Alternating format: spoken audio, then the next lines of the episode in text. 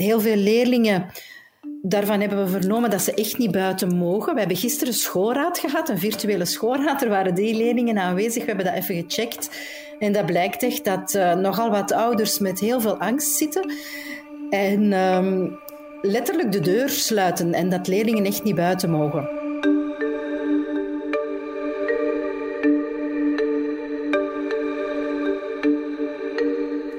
Vragen over het coronavirus, een podcast van de morgen. Mijn naam is Dries Vermeulen. Samen met getuigen en experts gaan we op zoek naar antwoorden op de vragen die u zich stelt over de coronacrisis. In deze aflevering hebben we het over het onderwijs. Slagen de scholen erin om straks veilig de deuren weer te openen? Hoe zal zo'n schooldag eruit zien voor leerkrachten en leerlingen? En is dit nu een verloren schooljaar of niet?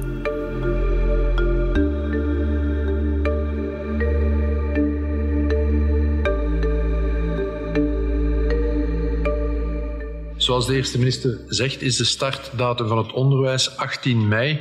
Maar uh, heeft men de mogelijkheid om al op 15 mei te starten, om te, bij wijze van een soort pilootfase, om daaruit te leren, om dan vanuit, vanaf 18 mei fatsoenlijk te starten.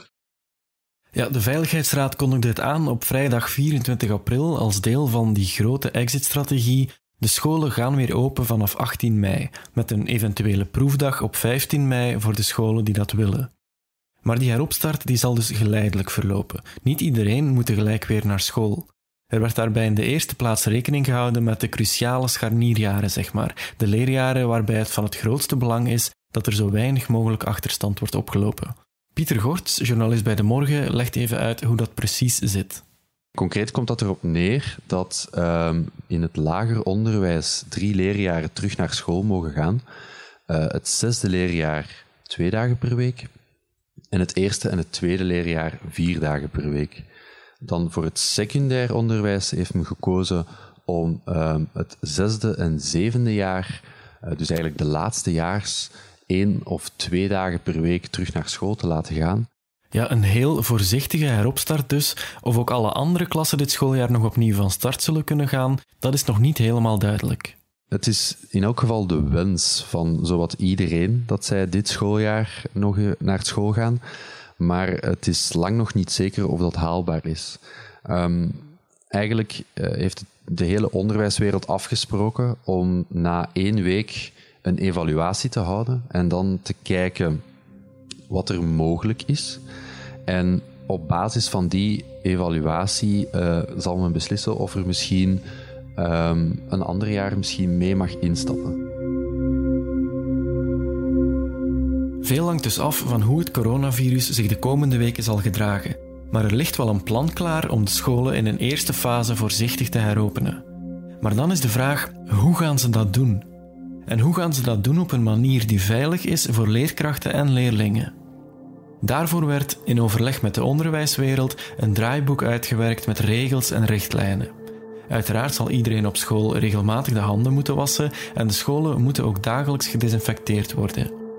Maar het aantal leerlingen zou ook beperkt moeten blijven tot 10 per klaslokaal. En alle leerkrachten en personeel en alle leerlingen in het secundair zouden de hele dag een mondmasker moeten dragen. De Veiligheidsraad had de richtlijnen amper uitgesproken, overkwam al kritiek op. Wij verwachten bij het opengaan van de scholen ongeveer een 170-tal kinderen nog geen rekening gehouden met de extra opvang en pre-teaching dat je doet. Dan gaan we al gauw naar 190 kinderen. Als je dan rekent dat iedereen zijn handen moet wassen, dan kom je al gauw aan drie uur en half, vier uur tijd die je besteedt aan handjes wassen. Dus dan ben je vier van de zes lestijden kwijt per dag. Dit was directeur Gwen Moerman van een basisschool in Gent. Die zei in het VTM-nieuws: Als we al die kinderen voortdurend hun handjes moeten laten wassen, dan komen we nog amper aan lesgeven toe. Veel scholen vrezen ook dat het onhaalbaar is om alle leerlingen van een mondmasker te voorzien en hen dat ook de hele dag te laten ophouden. Ze vrezen dat er te weinig plaats is in de klaslokalen en dan is er ook nog het probleem van de kinderopvang. Tot voor kort was het zo dat kinderen uh, van ouders die een essentieel beroep uitoefenden, of kinderen die echt nergens anders naartoe konden, dat die wel naar de opvang op de school konden gaan. Maar dat waren eigenlijk minieme aantallen. Nu men verwacht door de versoepeling van de quarantainemaatregelen en de heropstart van bedrijven, winkels enzovoort, dat dat aantal zal stijgen.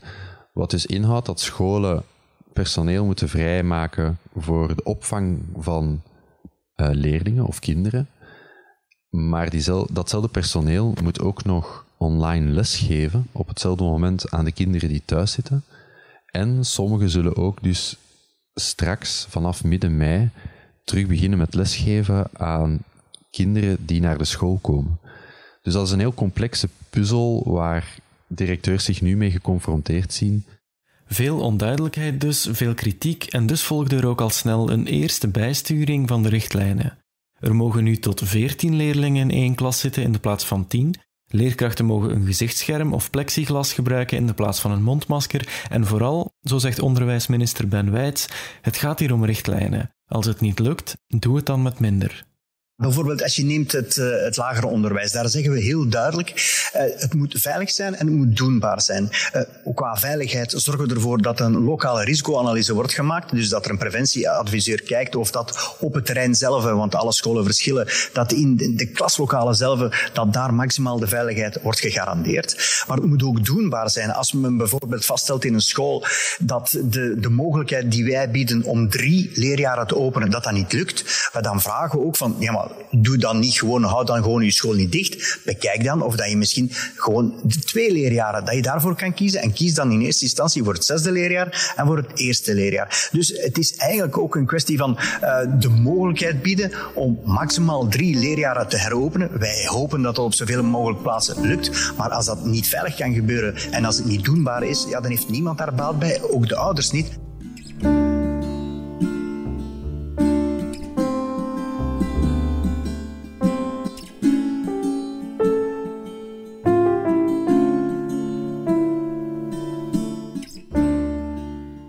Onwaarschijnlijk druk. Ja. De ene online meeting na de andere. Ja, inderdaad. En heel wat te regelen. Dit is best pittig. Ja, best pittig. Dat is wat zo ongeveer elke schooldirecteur zei die we deze week gebeld hebben. Allemaal zijn ze bijzonder druk in de weer om hun school klaar te stomen voor die 15e mei en om daarbij al die richtlijnen in acht te nemen. Karin Heremans, directeur van het Koninklijk Atheneum Antwerpen, die is er gerust in dat haar school veilig zal kunnen openen, maar de organisatie daarvan, dat is een heel karwei.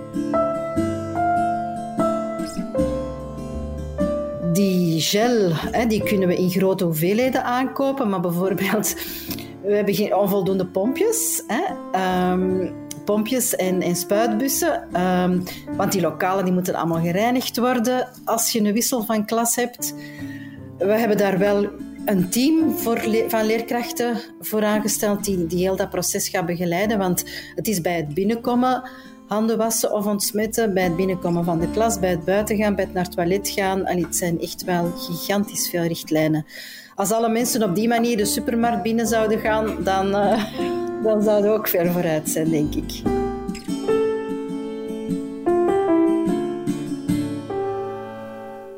Het zal uiteindelijk allemaal wel lukken, zegt directeur Heremans, maar we zijn op dit moment wel heel ver van het gewone schoolleven verwijderd. En dat begint toch te wegen. Waar ik mij wel zorgen over maak, is over het psychisch welbevinden, zowel bij leerkrachten als bij leerlingen. Heel veel leerlingen, daarvan hebben we vernomen dat ze echt niet buiten mogen. We hebben gisteren een schoolraad gehad, een virtuele schoolraad. Er waren drie leerlingen aanwezig, we hebben dat even gecheckt. En dat blijkt echt dat uh, nogal wat ouders met heel veel angst zitten. En um, letterlijk de deur sluiten en dat leerlingen echt niet buiten mogen. Onze leerlingbegeleiders zijn daar samen met de leerkrachten levensbeschouwelijke vakken heel erg aan het werken. Bellen die mensen op, bellen die ouders op, proberen hen gerust te stellen, doen indien nodig zelfs huisbezoeken. Um, maar dat is wel een aandachtspunt. De school zal er ook voor moeten zorgen dat alle ouders goed op de hoogte zijn. Wie wordt wanneer op school verwacht en welke voorbereidingen moeten genomen worden. Want in het middelbaar zal elke leerling bijvoorbeeld een mondmasker moeten dragen, dat ze liefst ook zelf meebrengen. Het is onmogelijk om op scholengroepniveau voor alle leerlingen mondmaskers te voorzien. Onmogelijk. Wij hoopten ergens dat de overheid dat zou doen, maar ook daar hebben we vernomen dat dat niet zal lukken. Dus uh, ja, een collega uh, kent iemand die mondmaskers naait en dat zullen we, we zullen er een, een 120-tal laten maken die we dan uh, s ochtends aan de leerlingen geven en bij het buiten gaan terug in ontvangst nemen om, uh, om te wassen op 60 graden. De voorbije weken is er heel hard ingezet op afstandsonderwijs en pre-teaching om de achterstand zoveel mogelijk te beperken. En dat is volgens de directeur eigenlijk heel goed gelukt. Van een verloren schooljaar wil ze absoluut niet spreken. Eigenlijk uh, valt het allemaal beter mee dan we, dan we verhoopt hadden. We moeten natuurlijk de resultaten nog zien. Maar van de 580 leerlingen hebben wij er twee maar niet bereikt in deze periode, dus wat, wat echt knap is. Um, wij hebben ook een tachtigtal anderstalige nieuwkomers. Ook zij werken volledig online, dankzij de laptops die we van het departement onderwijs gekregen hebben. Um, en uh, leerkrachten zeggen zelfs dat het in sommige moeilijke klassen makkelijker is om online les te geven, omdat de leerlingen minder afgeleid worden door elkaar. En dat ze toch wel heel wat leerplandoelen bereiken. Dus we hopen uh, dat het resultaat in verhouding is. Dat klinkt allemaal best positief en ook wanneer we vragen of er genoeg mankracht is op school om straks in de moeilijke omstandigheden te starten, zegt directeur Heremans dat dat goed meevalt. Maar, zo zegt ze, dat zal niet overal het geval zijn. Ja, in het secundair valt dat eigenlijk mee. Ik denk dat dat voornamelijk in basisonderwijs echt is. Dat men daar echt met de handen in het haar zit, omdat men klassen moet opsplitsen. Hè. Uh, als, als daar één leerkracht hè, stond voor een klas, uh, moet die klas nu in drie opgesplitst worden en heb je drie leerkrachten nodig voor dezelfde groep leerlingen. Dus basisonderwijs is een gigantische uitdaging.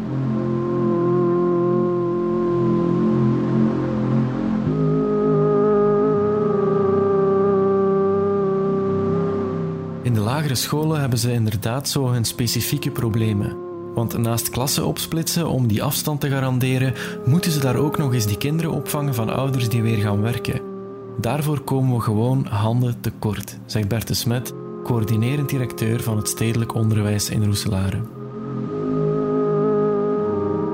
De grootste bezorgdheid zit vooral in de, de menselijke organisatie. In die zin van um, als alles klaar staat, hoe gaan we dat dan naar mensen toe organiseren als we, uh, en zoals gezegd, en die fysieke lessen en dat afstandsonderwijs en die opvang moeten organiseren, mogen met een, beperkt aantal personeelsleden. Blijft ook de bedoeling om externen zoveel mogelijk uit de school te weren. Dat is ook een advies van de Vlaamse overheid.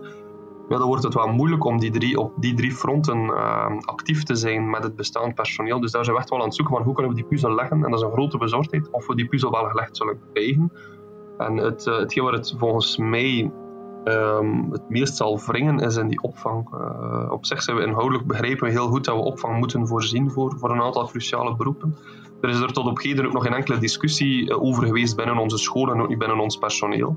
Maar op het moment dat we natuurlijk fysiek gaan opstarten, ja, dan ligt de focus logischerwijze vooral natuurlijk op, terug op het stukje op het pedagogische, op die fysieke lessen, op dat afstandsonderwijs. En dan ook nog in opvang voorzien maakt het eigenlijk alles behalve evident. Ondertussen worden alle zeilen bijgezet om zo'n schooldag straks zo veilig mogelijk te doen verlopen. Er worden grote spoelbakken voorzien om de kinderen massaal hun handen te laten wassen aan de ingang en speeltijden en lunchpauzes zullen in aparte groepen verlopen. Maar toch heerst er nog veel angst en onzekerheid bij leerkrachten en ouders.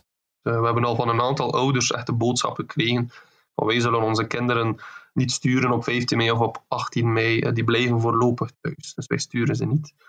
En ook daar is er onduidelijkheid in hoeverre dat het, het um, sturen van kinderen naar de fysieke les, dat dat wel of niet een verplichting is. Kunnen ouders zelf kiezen of dat ze naar de fysieke lessen komen of niet. Want als ouders dat zelf zouden kunnen kiezen, dat zou een, een beleidskeuze kunnen zijn, maar dat betekent natuurlijk dat wij of dat onze leerkrachten fysieke lessen moeten voorzien aan een klas, maar tegelijkertijd ook moeten kunnen zorgen dat de leerlingen die thuis zijn van op afstand onderwijs krijgen. Maar zelfs als het een verplichting is, dan zie ik nog gebeuren en horen we ook van een aantal ouders wel heel duidelijk het signaal. Zelfs al is het een verplichting, dan nog sturen we onze kinderen naar de school. De leerkrachten zijn op dit moment nog volop bezig met die pre-teaching, waardoor de leerachterstand bij de meeste leerlingen voorlopig lijkt mee te vallen. Maar, zo vreest Bertesmet, dat zal niet voor alle kinderen het geval zijn. Wat we wel merken, en dat is een, een, ook voor ons een zeer grote bezorgdheid, en niet alleen in onze schoolgroep, maar ook in andere schoolgroepen, is dat um, de, de, de tweespalt tussen uh, kansrijke en kansarme leerlingen, om het dan zo te noemen, dat die steeds groter wordt. En we merken dat leerlingen die, die al een stuk in kansarmoede zitten, om, omwille van wat voor reden dan ook, dat die nu, zowel in het, in het pre-teaching, zeker in het pre-teaching verhaal, een stukje nog meer, of um, een stuk, maar nog meer achterop ligt. We hebben daar wel een aantal acties ondernomen, onder andere door aan die leerlingen ook eh, laptops vanuit school te voorzien, om daar extra ondersteuning voor te voorzien. Maar het blijft een zeer moeilijk verhaal om, ehm, om die leerlingen in deze tijden te bereiken. Het zij fysiek, het zij digitaal. Uh, en daar merken we wel dat de leerachterstand voor die groep leerlingen wel een stuk groter is en groter wordt dan voor de andere groep leerlingen.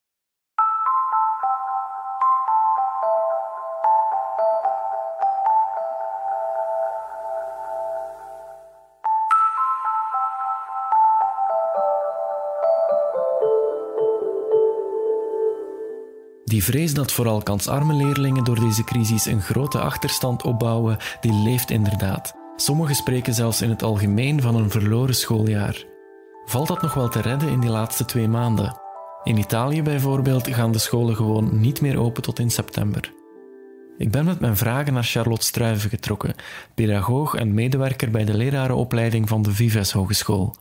Om te beginnen, heeft het nog wel zin om de scholen dit jaar weer te openen? Uh, dat denk ik wel. Ik denk iedere dag dat we de scholen kunnen openen is, is een gewone dag. Dus ik denk dat we daar zeker um, altijd voor ogen moeten houden. Um, het is belangrijk inderdaad om naar de andere landen te kijken, want we kunnen altijd wel iets leren uit de andere landen.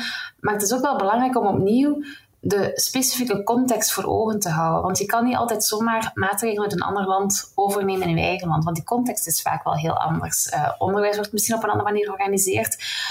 Um, maar evenzeer, de epidemie leeft daar, leeft misschien op, ook op een andere manier. Italië is wel heel hard getroffen bijvoorbeeld. Spanje is ook heel hard getroffen. In Spanje gaan ze ook pas zeggen, uh, de scholen gaan pas open in september. Maar bijvoorbeeld meer gelijke landen zoals Vlaanderen, of België, Vlaanderen... Um, zijn bijvoorbeeld Nederland of Frankrijk of Duitsland. En we zien eigenlijk dat ook daar die, uh, die opening zeer gefaseerd gebeurt. En dat is eigenlijk hetgeen wat ook in Vlaanderen gebeurt. We gaan eigenlijk echt de scholen gefaseerd laten opengaan. Niet iedereen in één keer. Dus eigenlijk starten met een kleinere groep om dan vandaag het hopelijk te kunnen opbouwen. Dus ik denk wel dat de maatregelen die wij in Vlaanderen nemen vrij goed overeenkomen met maatregelen die in soortgelijke uh, landen worden genomen. Denkt u dat het haalbaar is voor de scholen om tegen 15 mei helemaal klaar te zijn om in dit soort omstandigheden les te geven? Ik, de eerste dagen en vandaag denk ik dat het een goed idee is om een beetje het proef te draaien, dus de 15e mei, om dan gericht te kunnen bijsturen. Ik denk dat we ook de juiste verwachtingen daar tegenover moeten stellen. Dat 15 mei niet alles van een leien dakje gaat lopen. Ja, er gaan moeten bij uh, geschaafd worden. Er gaan moeten dingen anders georganiseerd worden. Omdat het ook gewoon heel moeilijk in te schatten is. Hoe gaan leerlingen daarop reageren? Hoe gaan ze zich gedragen? Hoe, hoe voelen leerkrachten zich in die nieuwe uh, omgeving eigenlijk? Dus ik denk dat we onze verwachtingen ook wel ja, niet te hoog moeten stellen. En echt wel scholen de ruimte geven, de tijd te geven om ook uh, bij te stellen. Want ik denk ook bijvoorbeeld voor leerkrachten, die eerste dag, ik denk dat heel veel leerkrachten verlangen om terug naar de school te mogen gaan, om echt weer fysiek contact, om, ja, fysiek contact, om echt met de leerlingen in de klas te zitten. Maar ik denk dat we niet mogen onderschatten hoe dat voor hen die eerste dag ook wel wat bizar gaat aanvoelen. Want zij verlangen net naar die aanwezigheid met hun studenten, met hun leerlingen. Maar door die fysieke afstand die ze moeten houden, dat creëert toch een, een andere relatie. En ik kan me voorstellen dat goed zij ook voorbereid waren en daar zin in hadden om naar school te komen, dat ze misschien de eerste dag toch wel naar huis gaan met hmm, dat was toch wel wat raar. Um, want het gaat niet hetzelfde zijn als voordien, dat is, dat is een feit. Is het een goed idee om nu in de klas um, die verloren tijd te proberen in te halen en nog zoveel mogelijk leerstof te zien? Of, of hoe pakken leerkrachten dit best aan? ik denk dat het heel belangrijk is om, om te focussen op die essentie. Ik denk dat het een, foute manier van werken zou zijn als leerkrachten en scholen in het algemeen nu echt willen alles inhalen. Alles wat we eigenlijk zouden moeten gezien hebben van leerstof, van leermateriaal, dat we echt allemaal dat proberen in een snel tempo erdoor te, te gaan. Ik denk dat dat zeker niet de bedoeling is, want dan, dan haakt iedereen een beetje af. Dus we moeten ons focussen op de essentiële doelstellingen. Um, en daar dus de tijd en de ruimte aan die aspecten geven. De vraag is natuurlijk altijd, wat is essentieel? Dat is, ook daar blijft je altijd weer met, met afwegingen zitten. Maar ik denk dan bijvoorbeeld, kies voor de verplichte leerplandoelen, um, kies voor ja, essentiële leerstof die nodig is bijvoorbeeld om de overstap van het zesde leerjaar naar het secundair onderwijs te maken, of van het secundair onderwijs naar de doorstroom, de, op, de vervolgopleiding of de arbeidsmarkt. Dus ik denk dat men daar zeer goed keuzes moet maken die van belang zijn en niet moet proberen om eigenlijk in te. Ik denk dat we ja, dat scholen geen focus moeten hebben van we moeten inhalen. Nee, we moeten focussen op die essentiële doelstellingen en doen wat we kunnen binnen die gegeven tijd om de schade zoveel mogelijk te beperken. Is de angst volgens u terecht dat dit voor sommige leerlingen misschien een beetje een verloren jaar was en dat, dat de kloof tussen de zwakkere en de sterkere leerlingen nu misschien nog wordt vergroot? Um, ik denk dat we zeker niet mogen zeggen dat dit een verloren jaar is, want we mogen niet vergeten dat een schooljaar op 1 september is gestart. Heel normaal is verlopen tot en met 13 maart. Dus het stukje dat nu anders verloopt, is eigenlijk maar een klein deel van het volledige jaar. Een belangrijk deel weliswaar, zoals ieder deel, maar eigenlijk blijft het nog maar ja, over 2,5 maanden. Dus we moeten alles ook wel een beetje in perspectief um, zien. Um, en bovendien is er ook afstandsonderwijs geweest, dus het is niet dat de leerlingen helemaal geen onderwijs hadden gedurende die tijd. Maar het is wel zo ja, dat we zeker moeten monitoren dat de kloof tussen zwakke en sterke leerlingen niet groter wordt gemaakt, ook al was die periode maar, maar vrij kort.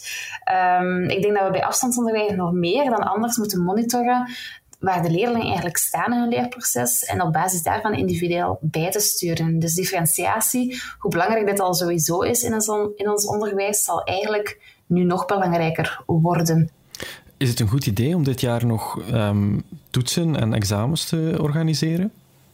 Ha, het, is, het is een dubbel gevoel. Ik denk, um, er mag in ieder geval niet veel tijd gaan naar examineren. Um, examineren Um, op dit moment moeten we denk ik alle tijd die we hebben aangrijpen om echt wel te kunnen leren. Om zoveel mogelijk met het leren bezig te zijn. Dus dat moet centraal staan. Dus evaluatie mag zeker geen uh, weken inhouden. Maar het is wel zo dat evaluatie, ik kan het zien als um, een manier om te bepalen je bent geslaagd of je bent niet geslaagd. Of je hebt de competentie of de kennis en de vaardigheid dus tot in die mate bereikt. Maar het is ook een motor van het leerproces. Door te evalueren ga je eigenlijk ook studenten, leerlingen gaan richten op de leerstof. Hè. Ga je ze eigenlijk ook aan de slag doen gaan met die leerstof. Dus in die zin um, heeft, ja, heeft evalueren toch wel ook een belangrijke onderwijskundige functie. Eén is het niet alleen maar het aftoetsen van ze kunnen of ze kunnen het niet. Um, dus ik denk wel dat er een soort van evaluatie moet gebeuren, maar dat die wel eerder beperkt moet zijn. Dus opnieuw focus op die essentiële doelstellingen. Um, en die mag zeker geen weken in beslag nemen.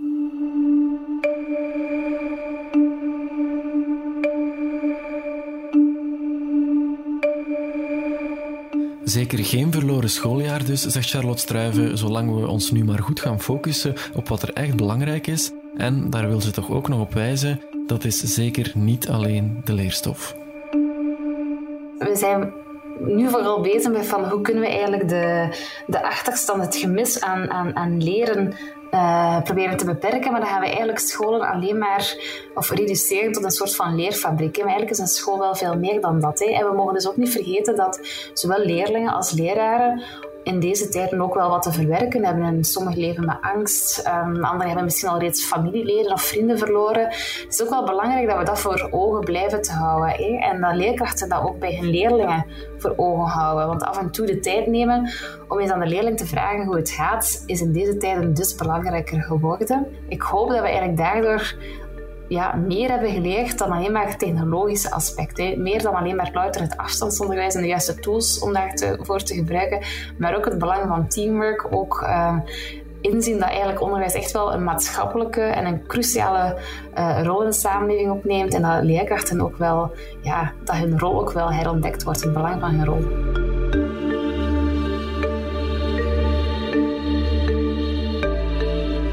Dit was Vragen over het coronavirus, een podcast van de morgen. Als u zelf een vraag hebt, een tip, opmerking of suggestie, stuur dan een mailtje naar podcasts.demorgen.be. Voor het meest recente nieuws en informatie over het coronavirus kunt u terecht op demorgen.be en in onze app. Kwaliteitsjournalistiek kost geld. Uw steun helpt ons om onze job te doen. Neem daarom een abonnement op De Morgen via demorgen.be-lees. Bedankt om te luisteren.